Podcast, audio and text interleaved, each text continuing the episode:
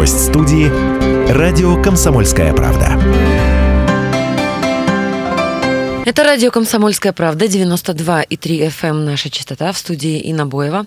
Сразу напомню, телефончик нашего эфира, по которому можно и нужно дозваниваться, 385-0923. Ну и номер нашего WhatsApp для ваших сообщений и вопросов, плюс 7 953 385 0923.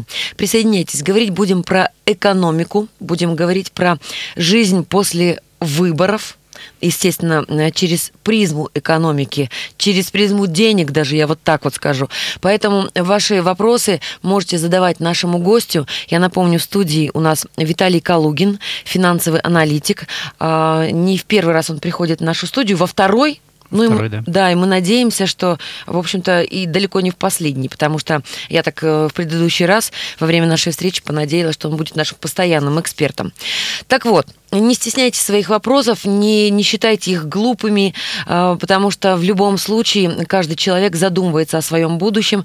Э, так вот, какая, если экономическая жизнь после выборов, хотя сейчас, наверное, глупость сказала, тем не менее, экономика четвертого срока, так уже некоторые называют в интернете, то, что нам сейчас предстоит, поэтому мы поговорим и о э, пенсионной реформе, поговорим о деньгах, поговорим о кризисе, поговорим о банках, даже, возможно, о недвижимости, в общем, постараемся ответить и проанализировать все те вопросы, которые у нас будут приходить от наших радиослушателей. Ну и все, что, в общем, придет нам в голову, и все, что уже сейчас э, удалось, ну, во всяком случае, на настоящий момент. Сколько у нас после выборов-то уже прошло? После 18 числа, сегодня 29, 11 дней. 11 дней, то есть даже еще полутора недель нет, по большому счету. Или полторы есть? В общем, двух недель еще не да. прошло. Да, но тем не менее, событий масса трагических в том числе. Ну, а, а специалисты вот вроде нашего гостя уже имеют свое мнение по самым разным поводам. Ну, вот, пожалуй, мы и, и начнем. Что говорят вообще в среде аналитиков про экономику четвертого срока? А, ну, среды аналитиков я просто хочу сказать, особо это нету. Не есть... мониторите? Ну, почему мониторю? У меня есть определенный круг э, экспертов, которым я доверяю э, мнения которых между собой постоянно сравниваю, делаю свои выводы. И, в общем, э, мейнстрим такой, что особо ничего не изменится.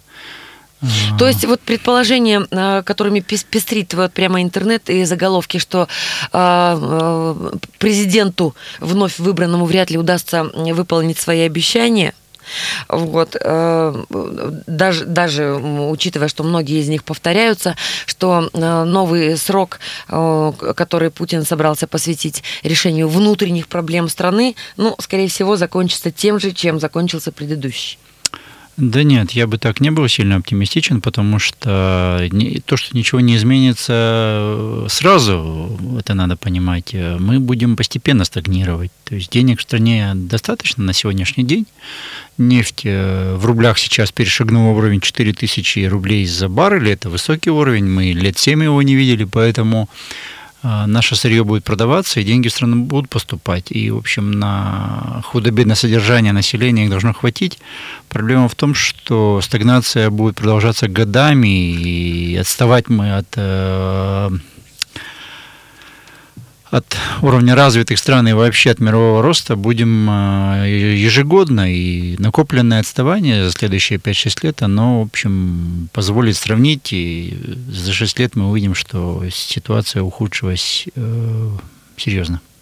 Расшифровывайте, потому что, с одной стороны, конечно, замечательно звучит фраза э, про то, что э, мы будем постепенно выходить, да, стагнация будет довольно затяжной, но, тем не менее, вот э, стоимость барреля нефти, мы, э, наши ресурсы будут продаваться, деньги в страну будут поступать, худо-бедно содержать население можно будет. И вот, в общем, казалось бы, а, ну так замечательно тогда все, что ли? Хм, хм, хм. Ну, понимаете, да, сколько мыслей сейчас возникнет в каждой отдельно взятой голове. Так, секундочку, подождите. Пенсии поднимут, зарплаты поднимутся, потому что, вот, знаете, мы в том числе тоже в эфирах, когда к нам приходят, например, специалисты по недвижимости или представители банков, мы, конечно, радуемся тоже, мы же нормальные люди тому, что, например, э, ставки там по кредитам, по ипотечным, да, главным образом, что они там самые низкие в истории, допустим.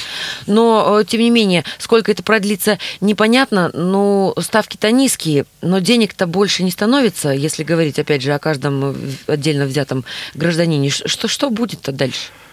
Мы будем, я даже не знаю, повторяться уже. Повторяйтесь. получается, мы вот то, что у нас последние там 2-3 года, мы просто это замораживаем. А 2-3 года последние у нас идет э, медленное сползание. Уже пятый год у нас население беднеет, э, располагаемые реальные доходы уменьшаются там, по полтора-два-три процента в год. Накопленное отставание уже э, приближается к 10% за 5 лет. Падают у нас 4 года расходы населения в розничных магазинах, соответственно, уровень бедности захватывает все большее миллионы населений. Вот то же самое будет продолжаться, потому что, ну, надо сказать, что люди голосовали ведь э, не за какую-то экономическую программу. То есть экономические программы как а таковой... за что они голосовали? Они голосовали за прошлое. По сути, они голосовали за прошлое, что вот вроде как э, кушать есть, одеть вроде что есть, лучше не становится, главное, чтобы не было хуже. Но это не, не та программа, о которой надо сейчас. Маленькая такая э, ремарочка из личного. Моя мама голосовала за Путина. Когда спросила, почему, она говорит, ну, ну, как бы, с одной стороны, все понятно, но с другой стороны, ну, хотя бы уверенность, что войны не будет. Вот, вот, понимаете? вот. А вот, вот это вот очень интересная манипулятивная практика, потому что ухудшающий уровень жизни населения, который, я думаю, все-таки будет продолжаться, несмотря на высокие цены на нефть, а, он будет погашаться единением вокруг каких-то внешнеполитических угроз, и, в общем, что, конечно, росту экономики никак не способствует. Хорошо. Я вот подняла предвыборные речи программы, там а, пересмотрела там где-то а, дебаты какие-то политические. Так вот, а, Владимир Путин перед выборами говорил, что сразу после выборов необходимо переориентироваться на решение внутренних проблем, то есть решать проблемы в сфере образования, здравоохранения, ну и так далее, то есть да, социалка, угу. надо, надо поднажать. Угу. Вот. Но тем не менее, судя по экономическим, по экономической ситуации, ресурсов-то у нас нет на это. И будут ли в ближайшее время, непонятно. Тем более, а, опять же, со слов Владимира Путина, пора признать, это даже цитата, что мы сейчас находимся в полноценной гонке вооружений – дроны, крылатые ракеты, ядерные боеголовки. Э, это не доведено до конца, будет требовать огромных ресурсов, финансовых вложений и так далее, и так далее. И как бы даже та программа вооружений, которая предложена Путиным, она ведь выходит э, основательно так за рамки тех сумм, которые были озвучены. Давайте публично. мы вспомним, что те же самые речи, которые мы слышали от него в 2018, мы слышали от него в 2004, 2008 и 2012. То есть ничего не изменилось. А то, что он говорит про здравоохранение и социалку, ну, в общем, бюджет на, пред... на следующие три года утвержден.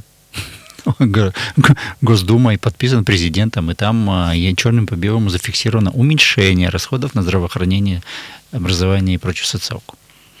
А при этом уже который год подряд у нас увеличивается а, финансирование а, вооружения и обороны? А, ну, э, кстати говоря, гособоронзаказ на следующую трехлетку тоже подрезан на самом деле, потому что денег уже не хватает даже на это. У нас большие расходы были в предыдущие 2-3 года. Сейчас э, они уменьшаются что, в общем, и грозит как раз э, некоторой стагнации даже в традиционных для нас э, оборона, как сказать, предприятия оборонного комплекса, типа там, там завода имени Калинина, например, или Новатора, или что-нибудь в этом роде. То есть им им тоже на, на, на, на пообрезали денежные потоки.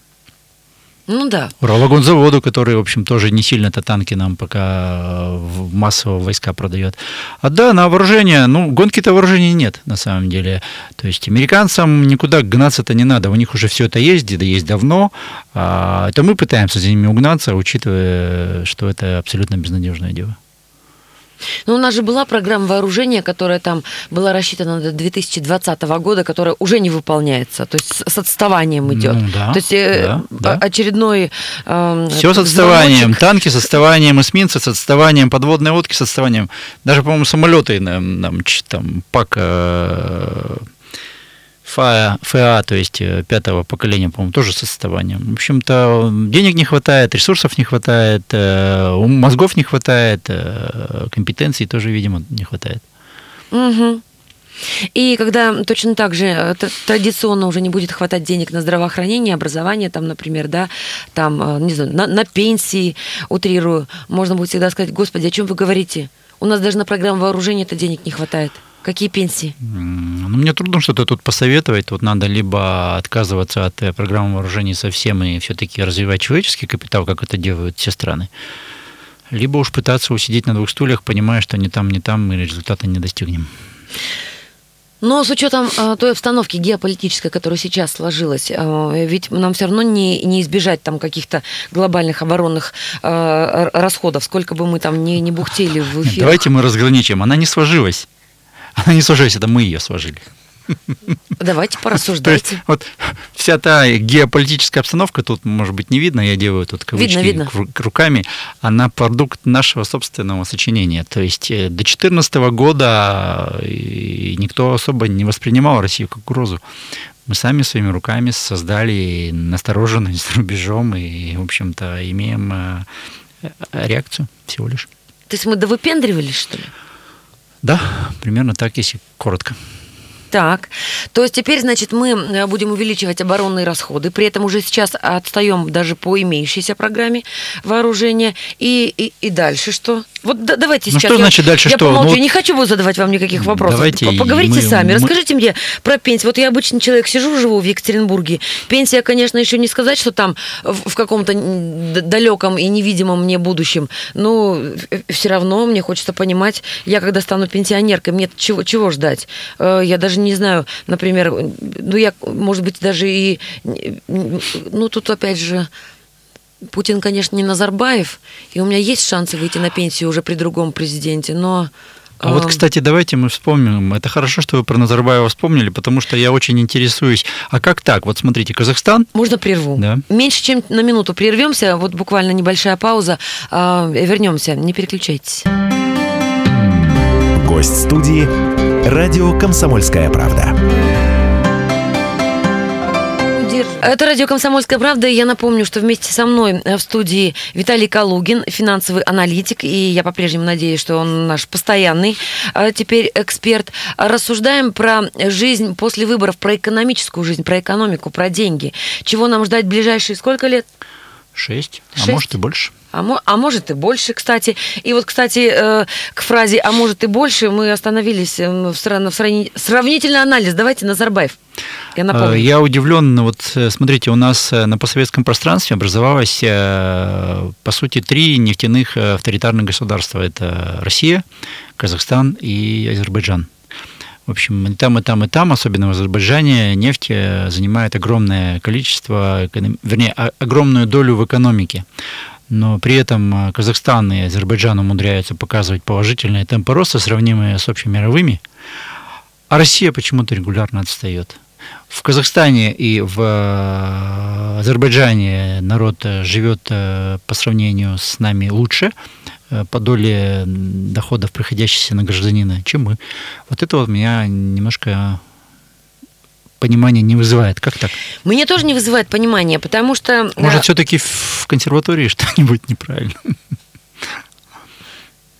Непонятно. У них налоги значительно ниже, а, Нет, нас. я бы не согласился. У нас ниже, один ниже. из самых низких налогов э, на, на доходы. Ну, я не анализировал, просто я хочу сказать, что вот после 2013 года, когда началось падение цен на нефть, э, эти страны, они провалились э, в доходах и в росте в экономическом не так сильно, как мы.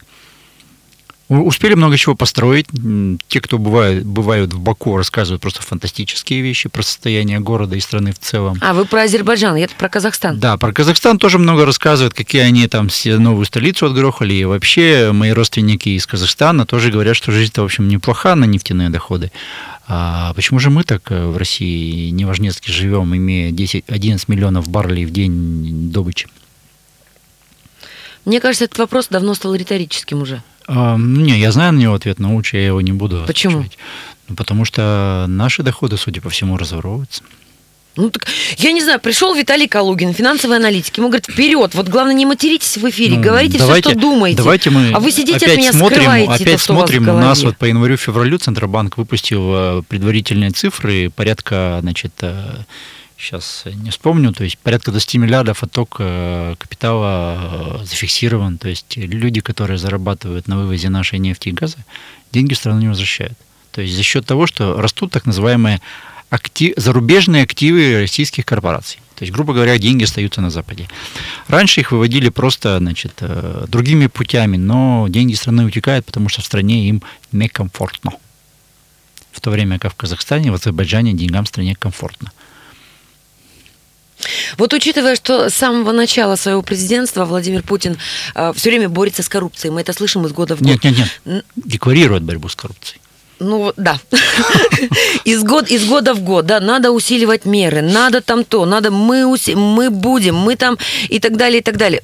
Вот кто бы сюда ни приходил, ну, прежде всего люди в погонах, разумеется, из отделов там по борьбе с коррупцией, и я всем задавала в свое время, потом перестала задавать вопрос, который тоже, наверное, уже стал риторическим давно-давно, а, а возможно ли победить коррупцию? Нет, невозможно. То есть это вот человеческая сущность такая, а, она была, есть и будет там с первобытных времен, не знаю, и и, будет всегда. Даже в тех странах, где за коррупцию расстреливают на площадях, да, на настоящий момент в современном мире. А, ну и хорошо. Вот это, не знаю, заявление, что мы боремся уже сколько? 18 лет, да, уже? Да нет, э, коррупция на, на самом деле вот такая вот систематическая, которая начинает угрожать уже существованию самого государства, она родилась... Ну, при активной декларации сколько? Она, ну, я думаю, лет 7-8, потому что пока наши доходы вот от нефти, которая начала расти в 2001 году, не, не стали триллионными. То есть там тогда люди просто как э, брали понемножку. Системная, мне кажется, она стала где-то ближе к 2010 году. То есть люди, которые стали воровать уже не миллионами долларов, а миллиардами. Миллиардами. То есть деньги утекают не только за рубеж, но и здесь у нас в стране в нужные карманчики? Нет, а нет. В нужные карманчики утекают в стране, а частично и сразу же выводится за рубеж, потому что здесь в стране хранить деньги, но это верх глупости. По прикидкам, вот, например, финансового аналитика Виталия Калугина, какой процент, э, я не знаю, денег в стране утекает вот так вот мимо кассы? Ну, насколько оценивал, прикидывал, я думаю, триллиона полтора, может быть, триллион восемьсот миллиардов долларов за вот эти последние 15 лет э, в страну не вернулись. Или вытекли из нее. При этом, а, значит, одна из первых инициатив руководства нашей страны, еще даже до, э, ну вот на настоящий момент, да, то есть официальной инаугурации же еще не было президента, а, значит, идея повышения подоходного налога. Витает в воздухе, уже э, практически, ну, в большинстве СМИ, которые этим интересуются, это обмусолили, э, извините, ну, и поэтому это, этого все с замиранием сердца ждут да, а, вот подоходный налог увеличится, не увеличено, не увеличится по прогнозам на, на какой процент, опять же, чего ждать работоспособному населению, а, вернет ли это нас, не знаю, там на шаг, на два назад к серым, к черным зарплатам? По порядку. А, ну, то, что налоги будут после выборов расти, я счел настолько очевидным, что даже не стал отдельно это дело в Фейсбуке, например, освещать. Это очевидно. Вопрос только, когда и насколько, и какие именно налоги? Я думаю, что постепенно налоги вырастут все.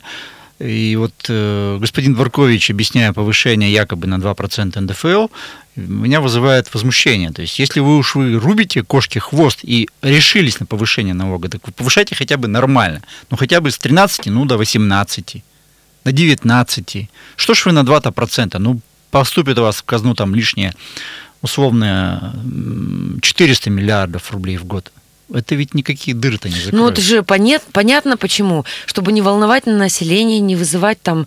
Э... Население какое именно? Люди у нас получают копейки, НДФЛ, если у них вместо... Во-первых, у нас население НДФЛ не видит. Его удерживает работодатель. И если бюджетник, которому худо-бедно по инфляции повышают э, зарплату, вместо 6% или 4% в год получит повышение на 2%, это вот как слону дробина. Если речь идет о повышении, то надо просто повышать намного. Причем а, отменять к черту НДФЛ, ой, НДС и вводить налог с продаж. Вот это мое мнение. Угу. А... а... Но у нас вы пошли своим путем, у нас будут одновременно повышать и НДФЛ, и НДС. Я думаю, тут же еще введут оборотный налог на потребление, который является налогом с продаж. Ну, естественно, кадастровые налоги будут расти тоже. И акцизы будут расти, да все будут расти. Единственным источником а, финансирования расходов страны, в том числе военных, является ее под, под, податное население, скажем так, податное, подати с физиков. Мне кажется, тут дело не в том, что э, у нас доходы у населения и без того низкие, э, для государства как бы эти 2% да, добавленных, повышенных на повышение налогов, но они как, как э, мертвому припарка для бюджета страны имеется в виду. Но с другой стороны, э, у нас же люди как, знаете, вот скажи людям, что у нас, эм, э, допустим, в Свердловской области за прошедший год там сдано 2 миллиона квадратных метров жилья все-таки он 2 миллиона квадратных, это Посчитай те же 2 э, миллиона квадратов в квартирах, ну, двухкомнатных таких, среднестатистических, да, картинка совсем другая. То есть, если вот как бы понятными какими-то э, вещами мерить любые вещи, в том числе и, и деньги, а особенно когда речь идет о процентах, то тогда реакция совсем другая. Скажи э, сегодня людям, что так, доходы, ой, вернее, налоги увеличатся там на, на 10%, да, ну там с, с 13 до 18 или до, до, до 20, сразу говорю, боже мой, тут 13, да, и вот так вот человек представляет себе это число вот так в написанном виде, 13, 20. 13 это как бы вот какая-то там почти десятая часть, а 20 это же уже пятая часть. А когда говоришь, «Ну, на 2%, ну, 13, там 15, ну, вроде бы как же, ну, как-то ближе к 13. Ну, в любом случае, это такой процесс, который будет длящимся. То есть дыры в бюджете будут нарастать, если мы будем продолжать воинственную риторику и финансирование воинственных заявлений, а особенно тех вещей, которые на самом деле реальными, может быть, и не являются. А, то есть вот еще недавно только прошла сегодня информация, что на эскиз тяжелые ракеты, только на эскиз – мы готовы там заплатить миллиард шестьсот миллионов рублей. То есть э, это же, даже если эти деньги сложить в кучку, они уже будут по весу, наверное, с этого сверхтяжелого. Впечатлять будут уже. Да. Угу. То есть мы просто... Поднять налоги можно, но можно на 98% дать гарантию, что они будут расходоваться, эти собранные налоги, неэффективно. Мы обязательно поговорим сейчас еще и про пенсионный возраст, тем более, что все уже, в общем-то, э, этого ждут и с этим смирились. Вот. И по прогнозам, после инаугурации, в общем-то, он будет повышен, в общем-то, не в недалеком очень будущем. Чуть попозже на этом остановимся поподробнее. У нас вопрос от нашего радиослушателя. Вот требует от вас, Виталий, небольшой ликбез. А как экономист, разложите, пожалуйста, просит наш радиослушатель, реальные э, доходы и налоги. Ну, условно говоря, там на примере какой-нибудь такой очень-очень средненькой зарплаты, да, там, екатеринбуржца. Если человек получает, ну, как не очень средненькой, давайте так, зарплаты, которая считается, ну, более-менее нормальной. Если э, житель Екатеринбурга получает на руки, ну, вот перечисляют ему в банк на карточку 40 тысяч, объективно, э, сколько он денег заработал в месяц? Какой процент работодатель отчисляет вот э, по, за всевозможные всевозможные, в счет всевозможных налогов, сколько уже конкретно самого человека угу. вычисляют, ну, чтобы понимать, сколько человек объективно заработал и какую часть он объективно, опять же, получил. Чтобы... Давай, давайте, чтобы мне не пришлось вас прерывать на полусловие, мы сейчас прервемся на две угу. минуты на короткий блок угу. новостей, а после этого, ну, устроим ну, маленький да, я пока немножко посчитаю. Угу. У меня... Гость студии «Радио Комсомольская правда». Продолжаем наш эфир с финансовым аналитиком Виталием Калугиным. Ну и продолжим на том, э, продолжим э, с того, на чем остановились. А, значит, э, предложил наш радиослушатель разложить зарплату, допустим, в 40 тысяч, да, что, что, что это, что мы получаем, условно Давайте говоря, сколько там да? налогов Если вы на 40 тысяч на карточку получаете, это означает, что сначала, вернее, перед этим у вас порядка 7 тысяч отправили НДФЛ в бюджеты разного уровня значит, там расписано по бюджетному кодексу. А до этого у вас примерно, по моим прикидкам, где-то 20-21 тысячу э, отправили по всяким пенсионным, медстрахам и соцстрахам. Вот как-то так. То есть и того вам начислили то, примерно 67-68 тысяч, может, чуть побольше, из которого путем многократного вычитания в внебюджетные фонды и в бюджет НДФЛ вы получили на руки 40. Ну, то есть, по большому счету, даже не две трети мы получаем, а где-то э, ну, Примерно... чуть-чуть больше половины. Да, чуть-чуть больше чуть-чуть половины. больше да, половины. Да, да, да. Ну вот э, сейчас идут разговоры о том, чтобы вот из этих вот э, соцстрах, э, вернее, из этих пенсионных вроде как 6% э, людей хотят заставить платить из тех, не вычитать у них, заставить в добровольно-принудительном порядке, выдать им на руки, а потом тут же предложить им, значит, угу, в, угу в пенсионный Безальтернативный фонд, да. вариант какой-нибудь. Тут ведь, ведь знаете, какая вещь про этот пенсионный, пенсионные дела, то, что возраст будет повышен, это гадалки не ходи, что называется, к врачу Причем, скорее всего, в ближайшем будущем, сразу после Да, ну, учитывая, какой карт-бланш наш президент получил от общества, он может делать фактически что угодно, вообще без всяких ограничений, и повышать пенсионный возраст э, хоть на 5 лет сразу.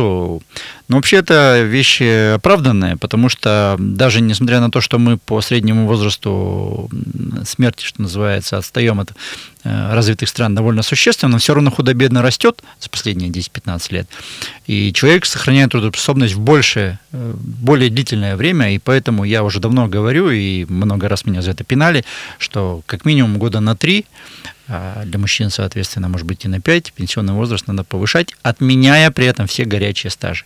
Вот просто отменяя. И особенно речь идет о каких-нибудь стажах э, людей, которые там по выслуге лет, да, пенсионерами становятся в 45 лет. Мгм. А, тут еще и финансовая загвоздка. Когда человек выходит на пенсию, у него меняются финансовые потоки. Если он работал, соответственно, не будучи пенсионером, он платил в пенсионный фонд, пополняя его. Когда он только вышел на пенсию, ситуация полностью разворачивается. Он уже туда ничего не платит, получает из пенсионного фонда. А пенсионный фонд у нас сейчас выкушивает, выкушивает примерно треть а, бюджета страны. И эта дыра, к сожалению, будет только расти. Не хватает даже тех денег, которые мы раз за разом из страховой части пенсии э, Госдума э, замораживает, так называемое, а по сути грабит э, людей, которые там, эту страховую пенсию рассчитывали персонально для себя, перечисляя ее в солидарный фонд пенсионного фонда. И эта дыра за 6 лет будет только расти, поэтому повышение пенсионного возраста просто неизбежно.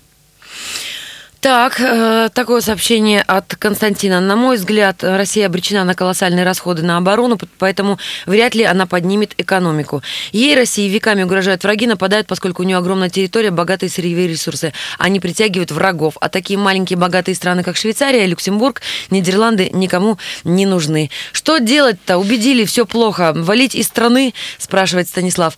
А, такое еще со- сообщение. Насколько целесообразно, на взгляд гостя, на ваш Виталий, была бы система, принятая за рубежом, там, в Европе, когда вот все вот те, та часть э, налоговая составляющая, да, из наших зарплат, которую мы вот чуть ранее подсчитали, э, выдается на руки человеку, и он самостоятельно, собственно, заполняет налоговые декларации и платит налоги. Или в наших Ну, реалиях с тут- нашим тут менталитетом очень, это очень большой невозможно. разбег, потому что в Европе налоги высокие, да, их, в принципе, заставляют платить э, большими санкциями. Ск- Скажем так, в США, если там налоги не заплатил, худо-бедно в, в какой-то существенной сумме десяточку там тебе припаяют, и ты ее отсидишь, скорее всего, полностью.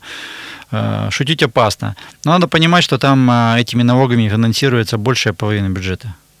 США, да, есть налоги именно с физиков, там финансируется большая часть бюджета. И поэтому государство стоит на этих налогах. У нас НДФЛ и прочие-прочие налоги с физиков занимают э, в бюджете ну, 25, может быть, 30 процентов. Все остальное это, это, это так или иначе цена на нефть. Соответственно, ну, ну тут, тут Ну, то есть это не наша тема вообще. У нас ни Это не законодательство, наша тема, не наша. ни... Кроме того, не высокие налоги в странах развитых Европы там, и, значит, и Америки, они же подкрепляются высокой общественной активностью, то есть люди имеют право знать и э, контролировать расход этих налогов. Поэтому, значит, если там какой-нибудь богатый дяденька не заплатил налоги, то его в первую очередь съест общество, а потом государство, если останется что есть. Так, как это не а у платит? нас каждый за себя. Вот такой вопрос у нас, это вот м, вдогонку за вышесказанным. Как это не платит? Если ты пенсионер ИП, то в год, будь добр, 25 тысяч в год заплатить в Пенсионный фонд России. Так. Да, но это да, такое исключение, которое, в общем, не является сколько, сколько, сколько-нибудь определяющим. Да, я вот сам недавно как раз по 2017 году заплатил вот этот взнос, правда, не 25, по-моему, а 28. А, прочитал высказывание, что наш президент именно такой, каким хочет видеть его общество. Что думаете по этому поводу, Виталий? Разумеется. Разумеется, э, общество хочет, чтобы ему давали на блюдечке значит, э, средства к существованию и готово э, ради этого не требовать больше ничего. Да, действительно, президент – это отражение нашего общества. К сожалению, общество у нас патриархальное, не, не патриархальное, как сказать, а, ну, когда о нем заботятся. Вот слово из головы вылетело. То есть люди не готовы работать на свое благополучие самостоятельно. Им проще брать понемножечку, но ну, ну, он постоянно, патерналистское, вот я вспомнил, патерналистское общество. То есть они готовы смириться с отсутствием каких-то, может быть, э, свобод ради того, чтобы им за это дело немножечко, но при этом постоянно платили. То есть это союз. То есть мы настолько инфантильны, что... Да, да, мы инфантильны, соответственно. И, к сожалению, инфантильность это нам скоро выйдет боком. Такое сообщение. А вся наша, вся наша страна и вся вертикаль нашей власти держится на коррупции. И для России, для России коррупция – это а, отдельный способ контроля чиновников со стороны верховной власти. Ну да, трудно согласиться с очевидными истинами. Это даже не коррупция, это э, отрицательный естественный отбор, который за 15 лет привел вот к таким вещам, которые мы сегодня видим. То есть люди не боятся э, источника власти в России народа, люди боятся гнева вышестоящего начальника. Собственно, это, это вот дикость. Коррупция тут, э, как сказать, прикладывается. Коррупция – это очень выгодный способ контролировать нижестоящего путем имения, путем таким путем, что ты имеешь на него какой-то компромат, и он, в общем, боится тебя разгневать. В общем, это очень хорошая мотивация для того, чтобы вертикаль стояла. Какая-то печаль и безысходность, да? Ну, я не знаю, почему мы смирнули в политику, потому что давайте ну, про экономику. Про... Ну, давайте, вот вам вот несколько минут, вот давайте про экономику. Я просто посижу и послушаю. У нас даже есть замечательный вопрос от радиослушателя. А, по мнению Виталия, что нужно изменить в стране, с экономической именно да, стороны, с экономической точки зрения, какие предпринять а, шаги, ну, чтобы начать хотя бы ощутимыми и заметными темпами из этого выбираться? экономической точки зрения, да. тут вот нет вот экономических шагов, исключительно шаги э, политические. В данном случае надо резкую судебную реформу, как это сделал, если не ошибаюсь, Александр II. По-моему, да, Александр II, когда вот появились наши значит, независимые суды, знаменитые адвокаты российские и так далее. Соответственно, нам нужно резкую реформу муниципальной милиции, то есть, и э, чтобы своих шерифов люди выбирали сами, и они были подотчетны перед, в первую очередь, э, жителями населения. Нам надо резкую муниципальную реформу, ой, э, как сказать, ну, отдать деньги в муниципалитеты. То есть, э, чтобы люди Возможность командовали... распоряжаться ими? Да. Нам надо резко отдать деньги муниципалитеты, сместив центр э, финансовой активности из Москвы и даже из субъектов муниципалитета, увеличив их доходную базу раза в три, а лучше в четыре, чтобы люди улучшали население, э, жизнь населения именно на, на, на земле, что называется. А для этого надо, естественно, вернуть муниципалитетам право выбирать своих руководителей самостоятельно, а не назначать там каких-то людей. Сверху. Сверху, да. Соответственно, вот э, и, наконец, э, дать людям возможность зарабатывать самим. То есть у нас же сейчас э, человек не может зарабатывать, не, не заплатив, еще не имея ни капли прибыли, не заплатив кучу разных денег проверяющим и прочее, и прочее административную ренту. Уберите проверки, уберите значит, поборы, упростите резко законодательство и освободив экономическую энергию населения – вы получите блестящий результат. Блестящий результат. И причем надо сказать, что это может быть не так даже и сильно опасно политически, потому что люди, занятые повышением собственного благосостояния, будут этим заняты ну, лет 10, прежде чем начнут оглядываться по сторонам и предъявлять политические требования. Приходите к нам почаще. Сейчас две минуты на то, чтобы вы посоветовали, что делать с деньгами, имеющимися э, у людей. Потому что, с одной стороны, их призывают, давайте пока низкие там ставки по кредитам, чего-нибудь там, ну, как минимум, возьмите кредит ну, хоть на что-нибудь, да, лучше всего на ипотечный. Вот, копить, э, вкладывать недвижимость за рубежом, здесь, в кубышку. Что, что с ними делать? Я, наверное, хотел бы посоветовать, если у вас действительно есть необходимость купить недвижимость, подождать немножечко ставки, мне кажется, к концу года будут еще пониже. Доверять рублю я, к сожалению, не доверяю. Если, допустим, доллар вдруг однажды окажется 55,7, 55,5, я бы, наверное, перешел большей частью в валюту, потому что на горизонте 6 лет я в рубля не вижу фундаментальных причин для того, чтобы быть крепким, потому что экономика будет стагнировать. Если США растет 3,5% в год, мы вряд ли вырастем на 1% в этом году. И так будет продолжаться очень долго. Соответственно, э, банки, ну, их постепенно убивают, там кого-то режут. А ставки по депозитам падают, и оставлять деньги в банках сверх миллиона четыреста застрахованным ХСО я бы тоже не стал. А, наличные доллары, потому что деньги в среднем у людей там, там условно 400 тысяч рублей накопленных, они не такие, чтобы можно было серьезно инвестировать за рубежом. Кубышка, но если и кубышка, то, к сожалению, долларовая. Ох, спасибо большое, Виталий. Давайте договоримся, что вот как минимум, как минимум, это важно, а, будете приходить к нам в студию раз в месяц. Да я всегда так рад, вот где-нибудь да. к концу месяца. И будем прям подводить итоги там прошедших трех-четырех недель. Всегда пожалуйста. Появятся дополнительные идеи, приходите в любой момент. Спасибо. Как придете, так мы сразу будем прыгать в эфир.